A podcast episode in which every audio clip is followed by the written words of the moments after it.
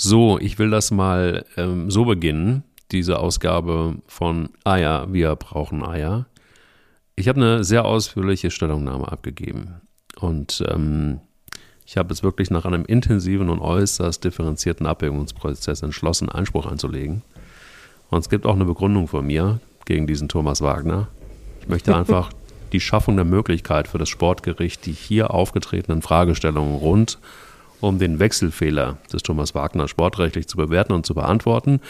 Und natürlich um die Schaffung zukünftiger Rechtssicherheit in vergleichbaren Fällen auch für andere Podcasts, dass das äh, mal klar ist. Und die Gesamtverantwortung für den Verein äh, Eier, wir brauchen Eier, in wirtschaftlicher als auch sportlicher Hinsicht und unter Berücksichtigung der Interessen der Anspruchsgruppen, also sprich nicht Thomas Wagner und mir, sondern einfach zwischen Ei und Ei vielleicht oder so, keine Ahnung.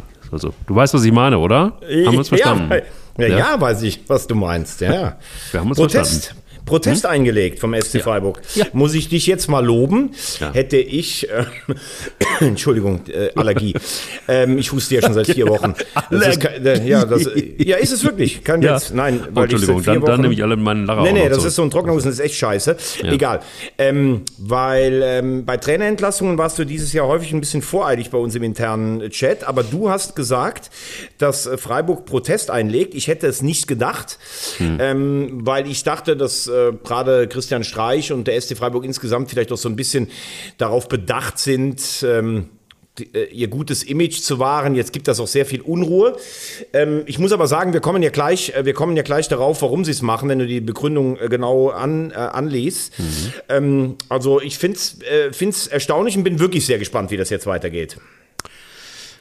In jedem Fall, wenn du gegen Bayern München Einspruch einlegst, das ist traurig, aber es ist wahr, es ist die Wahrheit und nichts als die Wahrheit, dann brauchst du in diesem Geschäft schlicht und ergreifend Eier. Wir brauchen Eier. Der Podcast mit Mike Kleiss und Thomas Wagner.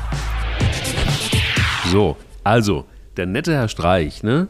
Der weiß natürlich, und das war ja das, was ich auch irgendwie gesagt hatte, deshalb war ich mir, war ich mir sehr, sehr sicher, dass sie Anspruch einlegen würden, obwohl sie massiv ja auch die Peitsche gekriegt haben, also sprich ähm, auch richtig Zuck, äh, Zunder bekommen haben, unter anderem vom Sportchef der Bild, Matthias Brüggelmann, der in einem Kommentar geschrieben hat, so nach dem Motto, hey, es ist total in Ordnung. Nochmal, ich sag's ausdrücklich, hat er am Ende dann nochmal geschrieben, es ist total in Ordnung, aber es ist eigentlich also ähm, auch nicht so cool, wenn man äh, Einspruch einlegt. Also er hat sich da sehr auf die Seite der Bayern geschlagen, äh, Matthias Prügelmann.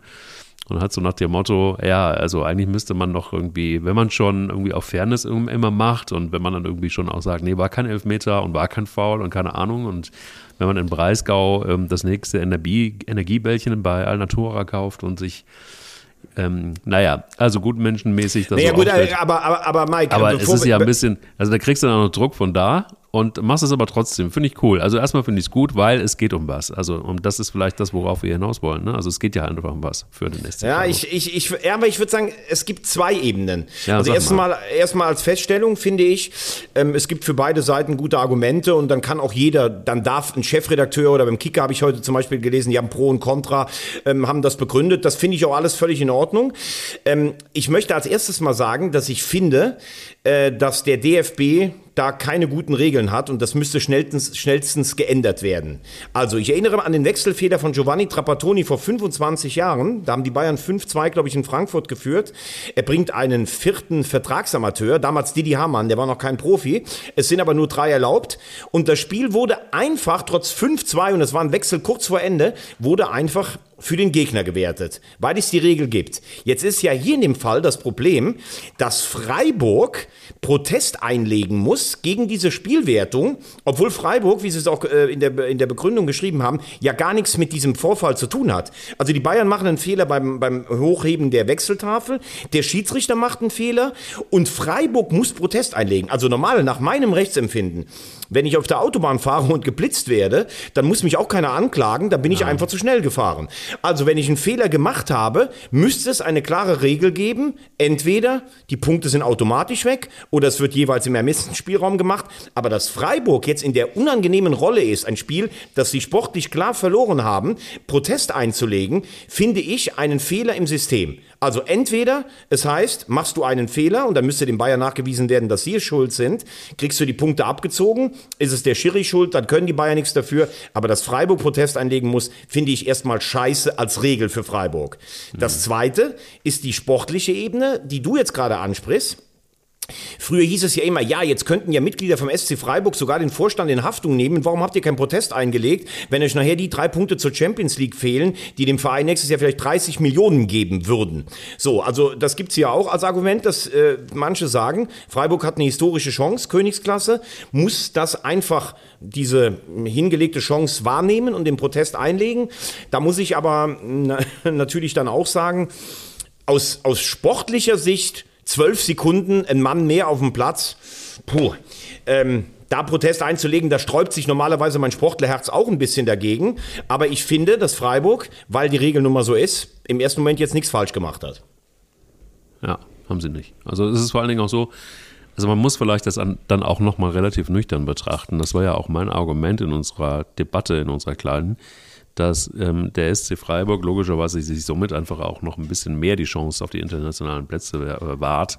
Und das hat dann in Pandemiezeiten schluss, schluss und ergreifend einfach nur auch was mit Kohle zu tun. Und ähm, ich glaube, auch jeder Verein ist so gebeutelt durch die Pandemie, dass, ähm, also bis auf die Bayern natürlich, wobei da weiß man natürlich auch nicht, wie es aus den Konten aussieht. Aber ähm, die vermeintlich kleineren Clubs haben tatsächlich mit, äh, mit der Pandemie zu kämpfen gehabt und haben es noch nach wie vor und deshalb werden sie natürlich gucken. Und das ist im Grunde genommen, ich habe ja vorhin vorgelesen, dass ich, was ich so launig vorgelesen habe, das war die offizielle Begründung des SC Freiburg, nur ersetze eben äh, äh, Thomas Wagner und ähm, natürlich etwas auf dich gemünzt. Nein, aber ernsthaft, also ich meine, die Interpretation lässt keine, äh, Entschuldigung, die, die Stellungnahme lässt keine Interpretation offen. Da geht es ganz klar. Auf der einen Seite sagt man, wir wahren uns somit die wirtschaftlichen Interessen, die wir nun mal als Fußballverein haben, als SC Freiburg und auch haben müssen, weil wir auch eine Verantwortung haben. Und auf der anderen Seite ist es so, dass wir schon auch wollen, dass das für die Zukunft, und da hat der SC Freiburg ja etwas erkannt, was du auch angesprochen hast, es gibt nämlich keine richtig gute Regelung. Und da ähm, hat der DFB für solche Fälle mal wieder geschlammt. Es gibt keine, und da bin ich völlig bei dir, da trifft sich dann tatsächlich wieder ähm, Kleis und Wagner, nämlich dass man äh, sagen muss, dass der DFB da hätte reagieren müssen und hätte, haben wieder zu lange abgewartet. Also, dass es keine Regelung gibt, ist das eine dass sie ewig zugewartet haben, bis dann der SC Freiburg sich in diese unangenehme Rolle drängen lassen muss, quasi schon, dass äh, sie da Anspruch einlegen. Das ist schon ziemlich also bitter also als größter Verein, äh, Sportverein oder, oder nee, Verein überhaupt generell der Welt. Verband, ja klar. Verband, ähm, ich habe jetzt auch schon ähm, ein paar Fans, ein paar äh, auch Bayern-Fans haben mir geschrieben, ja, die, äh, was soll das denn von Freiburg? Ähm, ich glaube, grundsätzlich ist das Problem, wo Siehst du eine Grenze? Also wir sind uns ja einig, dass diese 12 oder 20 Sekunden, den zwölften Mann, dass die den Spielverlauf nicht beeinflusst haben. So, es gab mal vor äh, acht Jahren in der dritten Liga ein Spiel, ähm, MSV Duisburg gegen Dortmund 2. Da war auch ein Spieler, der ausgewechselt werden sollte. Das Spiel ging übrigens nur 2 zu 1 aus. Und dieser Spieler war noch auf dem Platz und hat einen Angriff von Duisburg unterbunden sogar. Hm. Damals hat äh, der DFB, äh, hat äh, der MSV auf einen Einspruch äh, verzichtet. Die Frage muss man sich ja nur stellen: Wo ist die Grenze? Also wenn du jetzt sagst, okay, da war ein Regelverstoß der Mannschaft X, in dem Fall die Bayern, es waren aber nur 20 Sekunden, Endergebnis war 4-1, in dem Fall stand es glaube ich schon 3-1. Das lassen wir.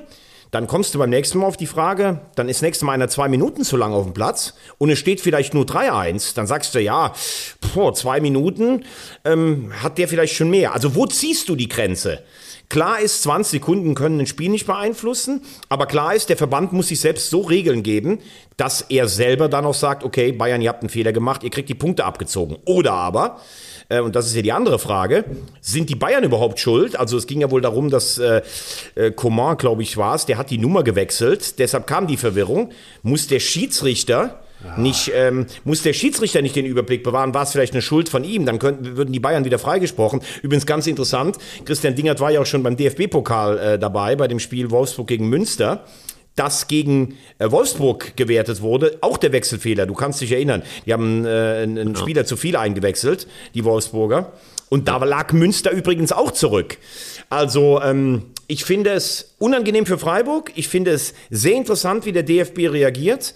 Und ähm, ich sehe ähm, die Chancen auf äh, einen, äh, also dass die Bayern die Punkte verlieren, schon bei 50 Prozent.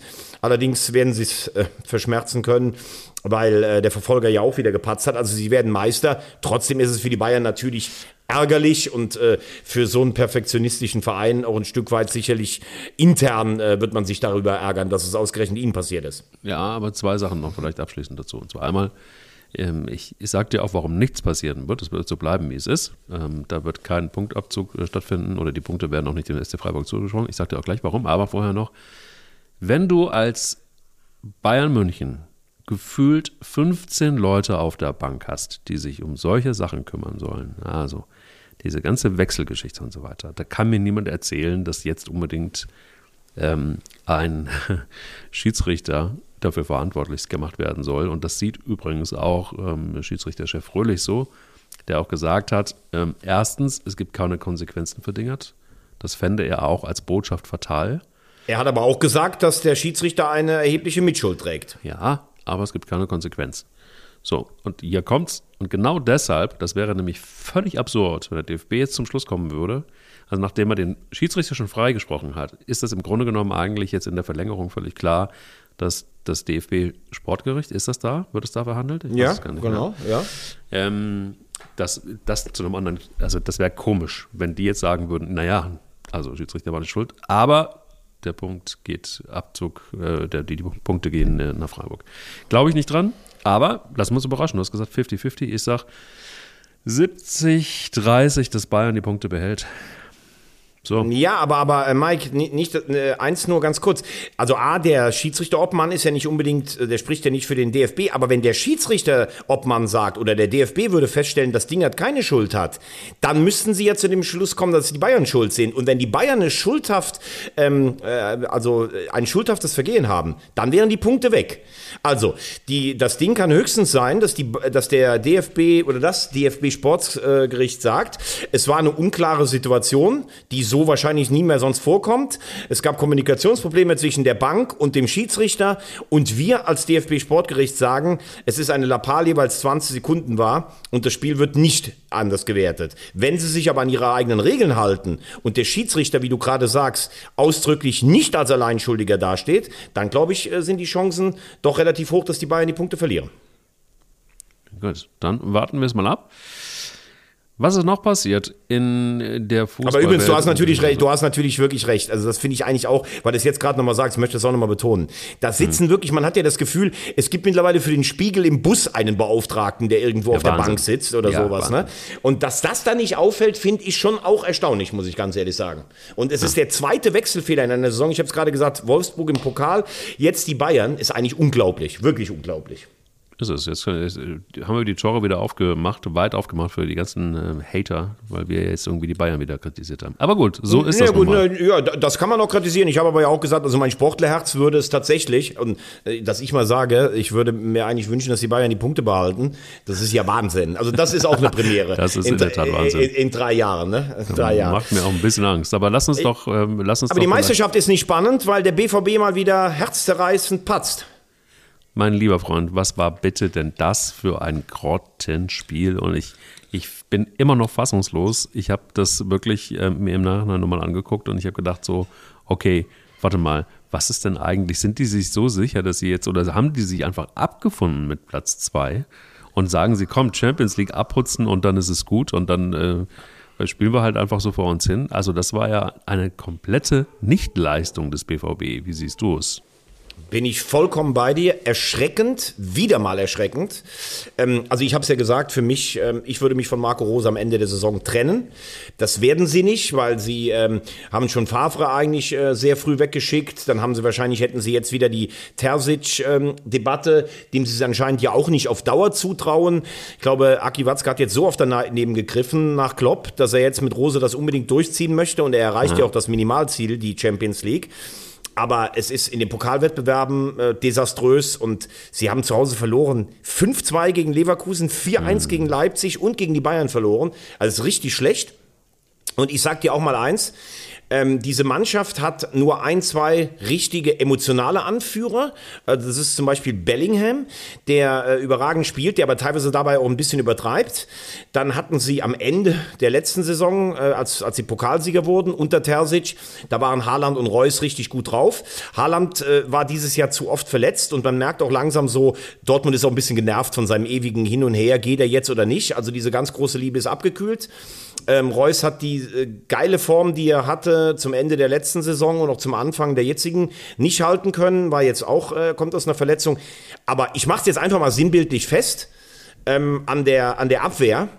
Und da mache ich es einfach mal fest äh, an Hummels und Schahn. Ja. Ähm, also ich war ja immer riesen Mats Hummels-Fan. Also er spielt mit Abstand die schlechteste Saison, die ich jemals von ihm gesehen habe. Ja. Ich weiß nicht, woran das liegt, ob er nicht richtig fit ist. Das müsste ein Athletiktrainer sagen. Ähm, vielleicht kriegt er es nochmal hin, in der Sommerpause sich für die neue Saison nochmal, ich kann mir vorstellen, dass er so nicht abtreten will, nochmal hin. Und Emre Can, äh, ich muss es immer wieder sagen, das Einzige, was bei dem sitzt, ist die Frisur. Das ist der überschätzteste deutsche Nationalspieler. Ich glaube, er wird auch kein Nationalspieler mehr. Weil ständig dieses Gehabe, ich bin ein Leader, ich bin ja der, der dazwischen haut. Was der für Fehler diese Saison macht, auch dieses 0-1 und danach war ja direkt wieder der Stecker gezogen. Also das wäre zum Beispiel jemand, den würde ich sofort verkaufen, weil der BVB muss ganz kräftig ausmisten beim Kader, wenn er im nächsten Jahr überhaupt noch Platz 2 halten will. Leipzig ist bockstark und äh, in der Verfassung von jetzt, obwohl der Punkteabstand gar nicht so groß ist, ist äh, Dortmund Lichtjahre von den Bayern entfernt. Und das ist das, was ich nicht verstehe. Also wie kann man im Grunde genommen, jetzt ist die Meisterschaft endgültig verloren, würde ich mal sagen, da holst du nichts mehr auf. Also da war ja noch so eine mini, mini, mini, mini Ja, vor allem, wenn die Bayern jetzt die Punkte abgezogen abgezogen bekommen. Ja, ja, ein Sieg voll. zu Hause gegen Leipzig wären es nur noch voll. drei Punkte gewesen, ne? Verstehe ich überhaupt nicht. Also kann ich überhaupt nicht nachvollziehen. Und vor allen Dingen gegen der SC Freiburg ist jetzt auch nicht irgendeine Mannschaft. Da hätte man auch davon ausgehen können, dass sie sowieso vielleicht einfach, dass es knapper wird, dieses Spiel. Aber sei es wie es ist, es ist tatsächlich einfach auch so, in der ersten Halbzeit ging es ja noch. Aber was ist denn dann in der zweiten äh, Halbzeit passiert? Das, das wirkt ja, da ist ja komplett alle Ideen irgendwo in der, in der Kabine noch liegen gelassen. Ich glaube, der, der, der Zettel mit den, mit den Ideen, die sie sich irgendwie aufgeschrieben hatten, die, die haben sie liegen lassen. Ähm, da war dann irgendwie nichts mehr und es war einfach auch eine Totalaufgabe. Also spätestens dann ab der 57. Minute habe ich gedacht, alles klar, Messe gelesen, tschüss, äh, war dann natürlich auch so. Dann hast du, dann hast du 3-0, dann machst du natürlich auch gegen Leipzig nichts mehr. Also ich frage mich tatsächlich wirklich, wie kalkuliert Marco Rose da? Was ist, äh, warum, warum fordert er vielleicht da auch nicht äh, den, den einen oder anderen Spieler jetzt schon mal? Was ist mit übrigens auch ähm, sinnbildlich? Haaland kommt nicht mehr aus dem Knick. Seit der Verletzung ist das ein Schatten seiner selber. Der hat tatsächlich überhaupt nichts mehr auf dem Appel, äh, wie man bei uns in Hessen so sagt. Was ist da los bei, bei Haaland? Warum kommt er nicht in Tritt? Ja, das habe ich ja gerade äh, gerade ähm, so mal ein bisschen schon mal angedeutet. Also ich finde, Haaland hat es jetzt auch überreizt. Ne? Also er hatte ja eine Quote 80 ja. ähm, Tore in 83 Pflichtspielen. Ja. Also mir persönlich als jemand, der Haaland für einen sensationellen Stürmer hält, der Voll. eigentlich grund grundsätzlich auch Dortmund für einen geilen Verein hält, geht das total auf den Sack. So, also Haaland ist gekommen, hat in Dortmund geliefert. Dortmund, die Fans lieben ihn, er, der Verein ist finanziell über alle Grenzen weggegangen und so. Und es ist ganz klar, er hat eine Ausstiegsklausel und wenn der Verein äh, jetzt auch das Geld bekommt, dann ist es das Normalste der Welt, dass er geht. Aber Fakt ist auch, ich kann schon als Haaland von der Seite auch irgendwann mal sagen, Fakt ist, Borussia Dortmund ist ein geiler Verein, hat ein geiles Stadion und geile Fans.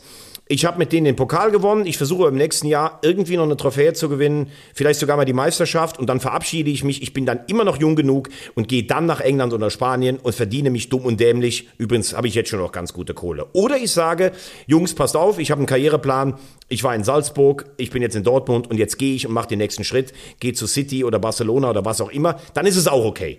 Aber diese ständige Rumeiern über seinen Berater, ja, dann mache ich eine Bewerbungstour dahin und ja, hm, Dortmund soll mich nicht unter Druck setzen und jetzt, das ist doch lachhaft. Die spielen dieses Spiel alle mit im Profifußball und jetzt so mhm. zu tun, als wenn der arme Erling von, von Borussia Dortmund unter, unter Druck gesetzt wird. Äh, zum Kotzen, ganz ehrlich. Und ich finde auch, Dortmund hat lange noch gesagt, ja, du kannst dich dann und dann entscheiden. Jetzt ist auch mal klar. Jetzt haben wir April. Jetzt muss auch mal ein Verein planen. Und dann musst du sagen, pass auf, in zwei Wochen sagst du uns Bescheid, ob du gehst oder nicht. Du merkst auch die Fans, die ihn ja so verehrt und geliebt haben. Der ein oder andere wird jetzt auch ein bisschen kritischer. Die Seite Haaland hat das Ding zu sehr überdreht. Und das Zweite ist, es gab ja vernehmbare äh, Rose Rauf, äh, Rausrufe. Also ich glaube, dieser Wunderruf, der ihm vorausgeeilt ist, äh, über Gladbach haben wir uns ja lange abgearbeitet, was er da für einen beschissenen Abgang hatte. Jetzt in Dortmund fällt ihm auch nichts ein. Die haben zwar auch ein bisschen Verletzungsprobleme, ist einfach viel zu wenig. Und ich finde, du gehst mit einer ziemlichen Hypothek schon in die neue Saison. Da muss von Anfang an schon eine Siegesserie herhalten. Ähm, sonst bist du von Anfang an, schleppst du auch dieses Thema mit Rose mit dir rum in die neue Saison. Es ist einfach viel zu wenig. Es wird immer wieder angemahnt. Es ist die Körpersprache, keine Entschlossenheit, nicht genügend Haltung und es taucht halt immer wieder auf. Guter Beginn vor 82.000. Erster Fehler, Stecker gezogen, ging zu.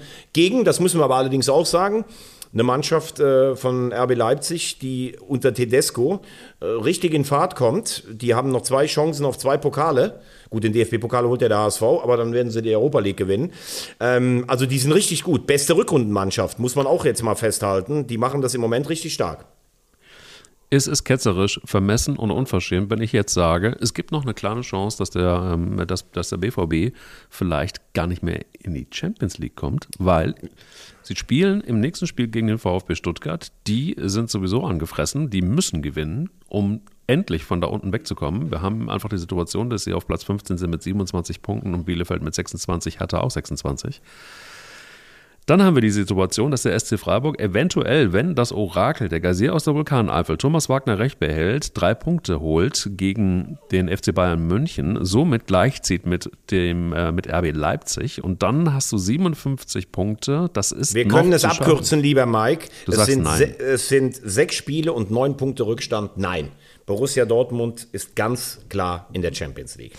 Okay, Gut, dann haben wir das also mal schön geklärt. Sehr schade. Ich wollte tatsächlich noch mal so ein bisschen Öl. Nee, ich, glaube, dass die, ich glaube, dass die ersten vier tatsächlich, also Leverkusen hat zum Beispiel ein extrem schweres Restprogramm und hat ja mit Schick, Frimpong und Wirtz drei unfassbare Verletzungsausfälle. Mhm. Aber sie wirken jetzt doch gerade im Moment, sie wehren sich. Zum Beispiel Antrich wäre für mich übrigens ein Mann, äh, den ich auch mal mitten in die Nationalmannschaft berufen würde. Der gefällt mir total gut. Der ist giftig, der haut dazwischen, der kann kicken, der schießt Tore weil wir ja letztes über Ötcher noch gesprochen hatten. Also mhm. Andrich finde ich richtig gut. Ich glaube, dass Leverkusen es auch schafft und mit dem Lauf Leipzig, also die vier vorne ähm, werden in die Champions League einziehen und dann ist es so ein bisschen, hat man das Gefühl, ein Schneckenrennen um Europa. Ne? Also Freiburg gegen die Bayern äh, sportlich verloren, gegen Freiburg nur, äh, gegen äh, Fürth einen Punkt geholt. Hoffenheim äh, spielt, äh, gewinnt mal fünf Spiele am Stück, dann verlieren sie vier am Stück, jetzt zu Hause gegen Bochum, das ist wirklich Wahnsinn. Ja.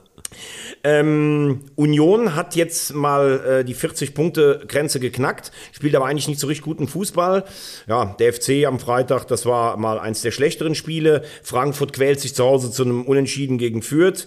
Ja, vielleicht sogar noch Mainz. Also das ist eher meiner Meinung nach ein Schneckenrennen um die Europa und um die Conference League. Mhm. Wie sieht es im, äh, im Keller aus? Ist der, ist der Bochum Markt ist durch. Bochum, Bochum ist durch. durch. Ja. Bochum Die haben auch eine gute Haltung irgendwie, die haben gute Moral in der Truppe. ja. Nee, aber ja. Bochum freut mich insofern, muss ich sagen. Ich habe äh, zu dir letzte Woche noch gesagt, die dürfen sich nicht täuschen lassen. Die sind auch gegen Ende der Hinrunde so ein bisschen kräftemäßig eingebrochen. Ähm, mit 32 Punkten rettest du dich nicht. Jetzt hast du neun Punkte Vorsprung.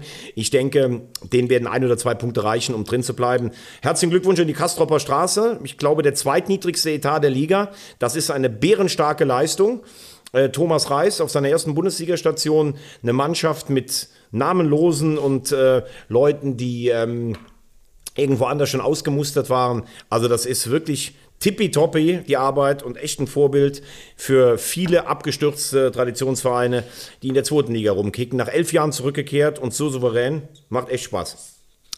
Schön. Finde ich auch gut. Bielefeld ist allerdings noch nicht durch, ne? Also so viel kann ich sagen. Es ist leider noch überhaupt nicht durch, wobei sie tatsächlich ein 1-1 immerhin hingekriegt haben gegen den VfB Stuttgart. Aber mit, mit viel, viel Glück, also was Stuttgart für Chancen Glück, ja. vergeben hat, das war ja unfassbar eigentlich. Ja. Ähm, also ich glaube auch, ich glaube auch Gladbach, muss man schon sagen, äh, weil die haben, ähm, was hat Gladbach? 34, die haben acht Punkte ähm, Vorsprung. War in der erste Halbzeit war gut gegen Mainz, zweite Halbzeit war wieder ein völliger Einbruch. Also diese Mannschaft ist auch ein Rätsel, aber ich glaube, sie werden den Super-GAU vermeiden. Äh, Wolfsburg nach wie vor für mich, habe ich zu dir auch vor zwei Wochen schon gesagt. Immer wenn du mal denkst, jetzt sind sie raus, brechen sie wieder zusammen, ähm, da, da, da stimmt irgendwie gar nichts. Von, von Bommel angefangen über Kofeld mit dieser Mannschaft. Ähm, das ist für mich echt ein ganz heißer Kandidat. Ich glaube, dass es Augsburg irgendwie wieder schafft. Der VfB spielt ganz guten Fußball. Ähm, ja, Bielefeld ähm, mit, mit, mit, mit ja, bisschen Glück und viel Willen einen Punkt geholt. Ich sage dir eins, wenn alle gedacht haben, Magath kommt, Hand auflegen und die steigen nicht ab. So ja, einfach ja. ist es nicht. Das ja, waren drei Standardsituationen. In Leverkusen war es okay, aber auch nicht mehr. Und Hertha hat mit Abstand das schwerste Restprogramm. Ja das ist genau das irgendwie, das, das hat mich so genervt. Ich glaube, bei den letzten, vorletzten Podcasts irgendwie, dass das, das irgendwie so, ah, also auch wir haben ja gesagt, okay, haben wir vielleicht einfach diesen Felix Magath ein bisschen unterschätzt? Ist es vielleicht einfach auch unfair gewesen? Muss man ihn erstmal machen lassen oder wird er jetzt wirklich tatsächlich der Retter äh, des Big City Clubs? Was ist eigentlich äh, jetzt passiert? Es ist jetzt so, dass sie, finde ich, tatsächlich wieder zurückgefallen sind. Also dieser Magath-Effekt, der ist relativ schnell verpufft. Jetzt warten wir mal die nächsten Spiele noch ab, aber da ist nicht mehr so viel abzuwarten, weil die Saison ist kurz noch. Ich habe auch mein größtes Problem mit dem Spiel von Hertha BSC, ehrlicherweise. Da ist jetzt irgendwie nichts, wo ich jetzt sagen würde, oh wow, okay, das ist jetzt eine ganz andere Mannschaft. Wow, die haben jetzt aber tatsächlich irgendwie auch nochmal richtig draufgelegt ähm, im, im, im Spiel. Habe ich nicht gesehen gegen Leverkusen. Ähm, und Leverkusen hat mehr oder weniger das Nötigste gemacht und gegen Hertha war da tatsächlich wirklich kein, nicht mal ansatzweise ein ebenbürtiger Gegner, wie auch. Aber und das finde ich sehr interessant. Du bist ja derjenige, der hartnäckig bleibt beim VfW Wolfsburg und sagt, die sind noch lange nicht durch. Und Herr Kofeld ähm, ist noch lange nicht durch als Trainer. Das werden wir erstmal nochmal sehen. Ich, ich würde mal Folgendes sagen. Es könnte gut sein, dass, wenn sich Amina Bielefeld so ein bisschen berappelt, Augsburg, da bin ich völlig bei dir. Ich glaube, die schaffen es wieder. Irgendwie so. Das ist ja irgendwie schon seit gefühlt 370 Jahren so, dass sie das immer gerade noch so schaffen. Warum sollte es dieses Jahr wieder anders sein? Ich glaube, es ist genauso, wie du sagst. Und dann haben wir ein Problem. Dann glaube ich nämlich wirklich, dass es äh, Platz 16 äh, wird dann ein, ein Rennen Bielefeld, Stuttgart, Wolfsburg. Augsburg sehe ich tatsächlich auch schon durch. Irgendwie. Also Wolfsburg spielt am Wochenende gegen Bielefeld. Wenn Wolfsburg dieses Spiel verliert, und das kannst du ja auch mal so ein Spiel dann zu Hause verlieren, kannst du. dann würde ich Wolfsburg als heißen Kandidaten zumindest für die Relegation sehen. Geil. Ich würde es hart feiern. Entschuldigung. Ja, ich, äh, ich muss, aber ich, ich muss ja jetzt schon rechnen, weil ich ja wieder ein Jahr in der zweiten Liga bleibe, ja. muss ich mir ja schon eine Wunsch-zweite Liga zusammenstellen für nächstes Jahr. Und da soll dann Wolfsburg bitte oben bleiben, weil die würden natürlich mit viel Kohle angreifen. Damit würde ich sagen, sind wir in der zweiten Liga. Lass uns erstmal ganz kurz über Schalke sprechen. Ähm, ich habe äh, meinen mein Freund Harry, den ich ja hier oft zitiere, ja. der hat ja schon Spurenelemente von spielerischer Klasse bei Schalke gesehen. Äh, da musste ja wie Schliemann fast schon Ausgrabungen machen oder sowas. ja. ähm, ähm, ich muss wirklich sagen, jetzt haben sie ja Peter Hermann noch als Co-Trainer dazu geholt. Wahnsinn. Ähm, Schalke spielt nach wie vor keinen guten Fußball. Das ist spielerisch mit das wenigste von den Mannschaften, die oben sind. Aber Rufen Schröder hat zu einem guten Zeitpunkt gewechselt vor dem Spiel in Ingolstadt. In Ingolstadt ja. haben sie sich zum Sieg so ein bisschen gewirkt. Dann zu Hause gegen Schalke, äh, gegen Hannover, das ging. Jetzt in Dresden war spielerisch wieder nicht gut. Terodde knipst. Ähm, und Schalke hat jetzt neun Punkte geholt in den drei Spielen. Die waren nach dem Rostock-Spiel, waren die weg eigentlich mit sechs Punkten Rückstand. Ich glaube, dass Schalke jetzt richtig ins Rollen kommt. Die haben, äh, ich glaube, fünf direkte Duelle noch. Die spielen gegen alle Mannschaften oben, außer äh, gegen den HSV. Und im Moment ähm, sieht es für mich fast so aus, als wenn Werder und Schalke direkt beide hochgehen könnten. Ähm, Pauli in Rostock, das hätte ich so nicht erwartet. Darmstadt hält sich hartnäckig.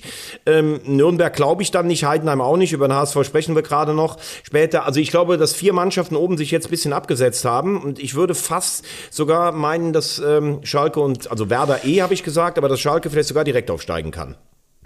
Erstaunlich. Weil halt, weil halt sehr viel individuelle Klasse im Kader ist.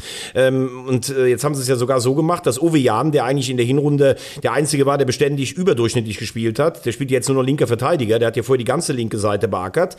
Äh, da siehst du dann schon, dass manchmal es auch reicht in dieser komischen zweiten Liga, wenn du so viel individuelle Klasse hast, ähm, mit Terodde, mit Salazar, mit Ovejan, dass es dann doch irgendwie äh, reichen kann, hochzukommen.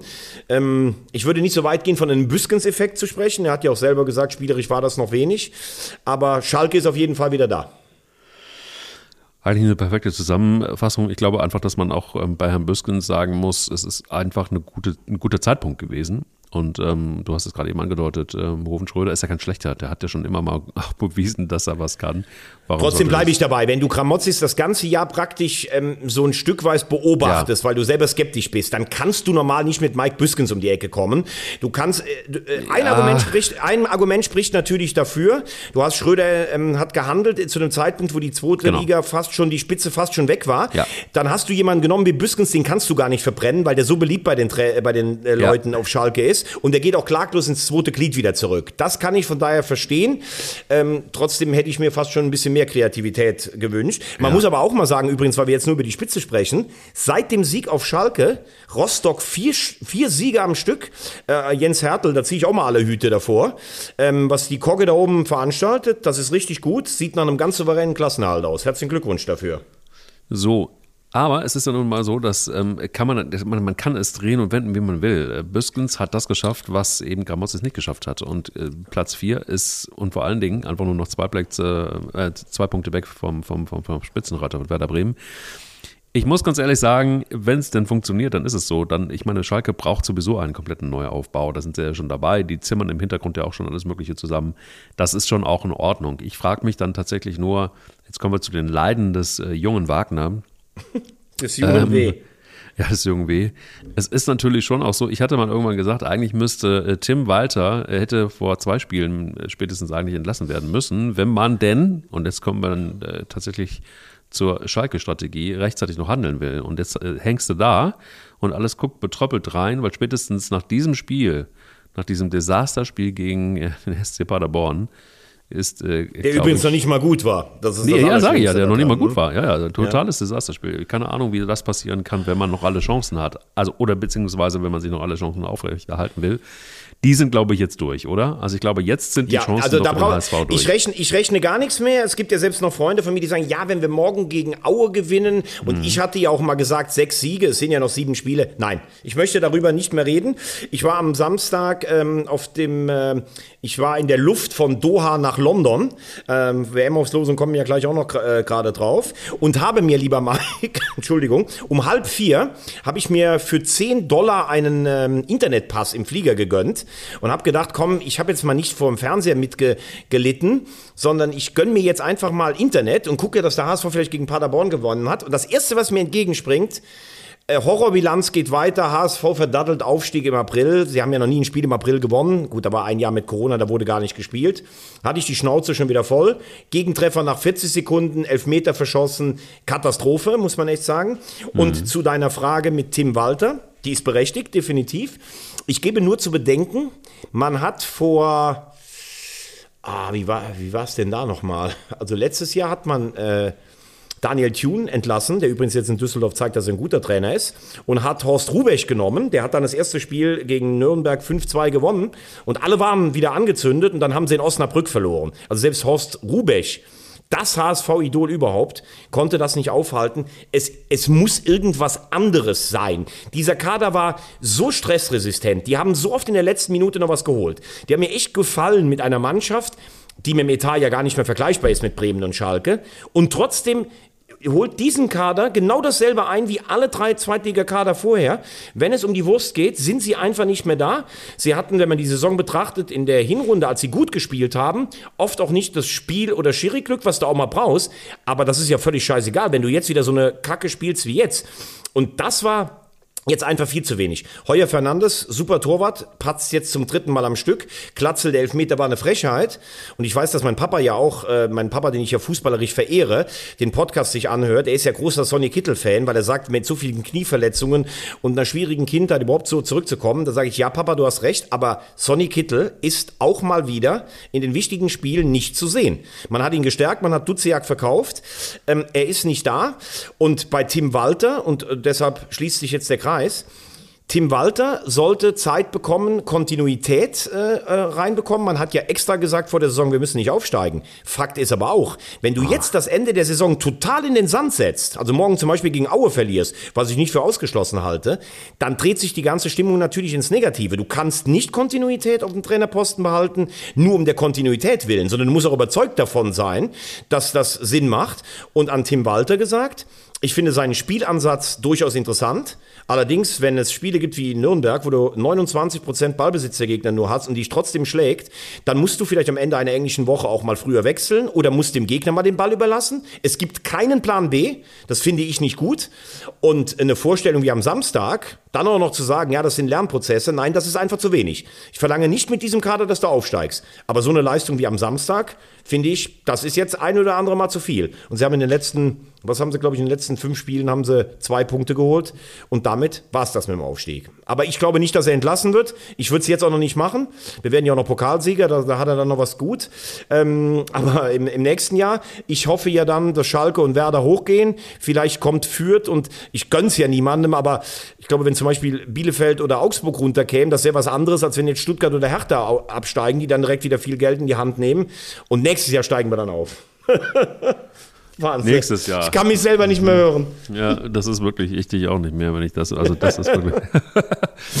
Ach, es ist schon bitter. Es ist wirklich bitter. Aber ich glaube wirklich, ich bin überzeugt davon, vielleicht hätte er nochmal einen Wechsel gut getan und ich kann dieses, naja, wir gehen auch, wir bleiben auch in der zweiten Liga und nachhaltig und Aufbau und, oh, boah. Ich bin, naja, da, das ist. Aber die Mannschaft, nochmal, erinnere dich, ich habe vor der Saison gesagt, fünf bis sieben. Ja, ja, du bist. Finde ja. nicht, dass die Mannschaft so gut ist, dass du mit ihr unbedingt aufsteigen musst. Aber du musst auch nicht so eine Scheiße spielen wie im Moment. Da bin ich auch bei dir. Ich wollte gerade sagen, du musst auch nicht so ja. eine Scheiße wie gegen, gegen den SC Paderborn spielen. Wir kommen ja. zu was anderem, nämlich ähm, zur High-Class, ähm, Hochglanz-Auslosung der WM 2022. Und da hat es jetzt einige Überraschungen gegeben, oder? Also ich finde, es gibt ein paar schöne Gruppen, die dabei sind, wo man sagen könnte, ja, das wird knackig auf jeden Fall. Gruppe G ist meine Lieblingsgruppe, um das schon mal vorauszuschicken. Gruppe G ist deine, das ist die Brasilien-Gruppe, glaube ich. Ne? Mm, Brasilien, Serbien, Schweiz, ja. Kamerun. Aber was ich, ähm, was ich sehr interessant fand, die machen ja am Anfang, also es werden ja immer aus jedem Topf die acht Lose gezogen. Und es ist ja schon klar, dass das die Gruppenköpfe sind. Aber trotzdem tritt immer noch mal einer an die Loskugel und sagt dann A1, B1, C1, obwohl es ja klar ist, dass es 1 ist, weil es die gesetzten Teams ganz oben sind. Ich weiß nicht, ob es dir auch aufgefallen ist. Du hast ja ganz oft so Kracherspiele bei der WM am Anfang. Da spielt dann zum Beispiel Spanien direkt gegen Deutschland, wäre das. Aber die sind alle auf Position 3 oder 4. Es gibt kein einziges in der ersten Runde, gibt es kein einziges Spiel, wo ich sage, boah, das ist direkt so ein Knaller, sondern das gibt es alles erst am zweiten oder dritten Spieltag. Insgesamt gibt es keine ähm, sogenannte Todesgruppe. Es war auch klar bei der Einteilung der Töpfe. Oft hast du ja so, dass eine Mannschaft, ich kann mich erinnern, als die Kroaten dann irgendwie aufkamen, weil die noch nicht so viel Weltranglistenpunkte hatten, die waren dann teilweise in Topf drei oder vier. Wenn du die dann in deiner Gruppe hast, dann ist es eine Todesgruppe. Ähm, ich finde ja auch geil, dass das Eröffnungsspiel jetzt Katar gegen Ecuador gar nicht von der Zeit das erste Spiel ist, sondern das dritte Spiel. Ähm, und dann muss man sagen, ähm, die, also es war schon interessant, bei der Auslosung zu sein. Dann siehst du halt die ganzen Größen des Weltfußballs und so. Das war schon äh, durchaus beeindruckend vom Fußballerischen her. Aber gut, der Auftritt vom FIFA-Präsidenten, der sich noch nicht mal, der es noch nicht mal schafft, mal ein paar kritische Worte gegen Russland zu sagen. Also das ist natürlich schon, wenn man das live erlebt, da läuft einem schon kalt den Rücken runter, muss ich sagen. ja, absolut. Absolut. Also du siehst Ich glaube aber übrigens, Mike, ich habe ja ein paar Stadien auch gesehen. Also es gibt zum Beispiel ein Stadion, das wird fast komplett wieder abgebaut und wird dann, glaube ich, nach Afrika verschifft und da ähm, finanziell bedürftigen Verbänden zur Seite gestellt. Also ähm, man kann mit Recht sicherlich sehr, sehr viel kritisieren und ich verstehe das auch von jedem. Äh, eins ist aber auch klar, wenn natürlich in so einem Land jetzt mal so ein großes Ereignis stattfindet, schaut die Weltöffentlichkeit natürlich mehr darauf. Ein paar Dinge verändern sich dann tatsächlich. Und ähm, ich glaube, rein sportlich haben wir ja schon mal drüber gesprochen. Im November eine WM, wo die Spitzenspieler noch nicht so überspielt sind, bei guten klimatischen ähm, Bedingungen, mit Stadien, die keines ist weiter als 60 Kilometer von dem anderen entfernt. Ich glaube, für die Fans, die viel Fußball sehen wollen und sowas, wird das schon eine sportlich interessante Weltmeisterschaft. Das glaube ich schon. Aber Butter bei die Fische. Wie siehst du die deutsche ähm, Gruppe mit ähm, Spanien natürlich? Dann haben wir Costa Rica und Japan. Ähm, oder Neuseeland. Oder Neuseeland, ja Entschuldigung, genau, genau, die müssen noch gegeneinander. Also klares Muss, wir müssen weiterkommen. Äh, Japan ist nominell sicherlich die wahrscheinlich stärkste Nation in Asien, hat aber Riesenprobleme auch in der, in der Quali gehabt. Viele der Stars, die wir auch aus der Bundesliga können, kennen, sind über ihren Zenit äh, drüber oder sind einfach auch zurückgetreten, wie Hasebe zum Beispiel. Also gar kein Problem. Costa Rica war mal einmal im Viertelfinale, einmal im Achtelfinale der WM, hat sich aber schwer getan, um überhaupt in die Playoffs zu kommen. Neuseeland ist eine athletische Mannschaft, also überhaupt kein Problem für uns. Wir kämpfen mit Spanien um Platz eins. Interessant finde ich dabei, du weißt ja schon, bevor du auslos, der Sieger Gruppe A spielt zum Beispiel gegen den zweiten der Gruppe B im Achtelfinale und E spielt dann gegen F. Und ich habe für Magenta ja mit Hansi Flick und mit Oliver Bierhoff danach gesprochen und haben wir die Gruppe so besprochen. Und dann sage ich so, ja, und im Achtelfinale warten dann wahrscheinlich Belgien oder Kroatien. Und dann sagen beide unisono, ach so ist das so, haben wir uns noch gar nicht mit beschäftigt. Da war ich jetzt sehr erstaunt weil das ja noch nicht mal was mit Beschäftigen zu tun hat, sondern das ist die Arithmetik einer Auslosung. Vielleicht wollten sie auch, vielleicht wollten sie auch das Gefühl vermitteln, nee, nee, wir gucken erstmal auf die Gruppe, nicht wie 2018. Kann ja auch sein. Aber ähm, weil du gerade fragst, ich habe das Ding heute mal durchgespielt. Wenn du Gruppenerster wirst, also gegen die Spanier schlägst oder wegen einem Torverhältnis dann im Remis, kommst du gegen den zweiten der Belgien-Kroatien-Gruppe und würdest dann gegen Brasilien im Viertelfinale spielen, wenn alles so läuft, dass Brasilien auch seine Gruppe wenn gewinnt. Die Schweiz nicht Gruppenerster. Ja, ja, genau, ja. genau, genau. Aber jetzt mal, also ich glaube schon, dass Brasilien favorisiert ist gegen die Schweiz. Und andersrum, wenn du Zweiter bist, spielst du halt auch gegen Belgien und Kroatien, aber dann gegen die Mannschaft Schweiz oder Uruguay, Portugal aus dem Ding. Ja. Also es gibt ja manchmal auch so, dass du dir mal denkst, so vor einem letzten Spiel, bist vielleicht, hast beide Spiele gewonnen, die Spanier auch, es ist ja nun das zweite Spiel, und aber ein Unentschieden reicht, um Zweiter zu werden und trotzdem gehst du nicht auf den schwereren Turnierbaum. Das gab es ja auch schon in der Vergangenheit. 86 sind die Deutschen Zweiter hinter Dänemark geworden, ins Finale gekommen. Die Dänen sind im Achtelfinale ausgeschieden. Also wir müssen in der Gruppe durchkommen, wir werden in der Gruppe durchkommen. Ich habe gesagt, wir gehören zum erweiterten Favoritenkreis. Und es ist, es sieht für mich danach aus, dass wir im Viertelfinale richtige Knallerbegegnungen haben. Ich habe es mal durchgespielt. Ich glaube, England gegen Frankreich, Argentinien gegen Holland. Also, das kann schon richtig geil werden. Ja, ich bin sehr gespannt. Also gegen Spanien habe ich ein bisschen Angst, ganz ehrlich. Ich habe ja einen riesen Respekt vor Luis Enrique. Ich ähm, auch. Und ich bin tatsächlich ein großer, großer Fan immer von Luis Enrique gewesen. Kannst du dich noch an sein blutverschmiertes Gesicht 94 erinnern, als er allerdings. von Tassotti da den ähm, doppelten Brutal. Nelson kassiert hat? Brutal. Ja. Brutal. Als äh, Nationaltrainer der Nationalmannschaft Spaniens ist es aber auch so, dass ich, es gibt ein Zitat, das ist sehr, sehr knapp. Das heißt, I do what I want. Punkt. Sehr kompromisslos, so wie es. Aber damit hören wir jetzt noch nicht auf, oder? Nee, damit hören wir nicht auf. Achso, weil, weil du Zitat hier oft am Ende, wir müssen ja noch tippen, Europapokal.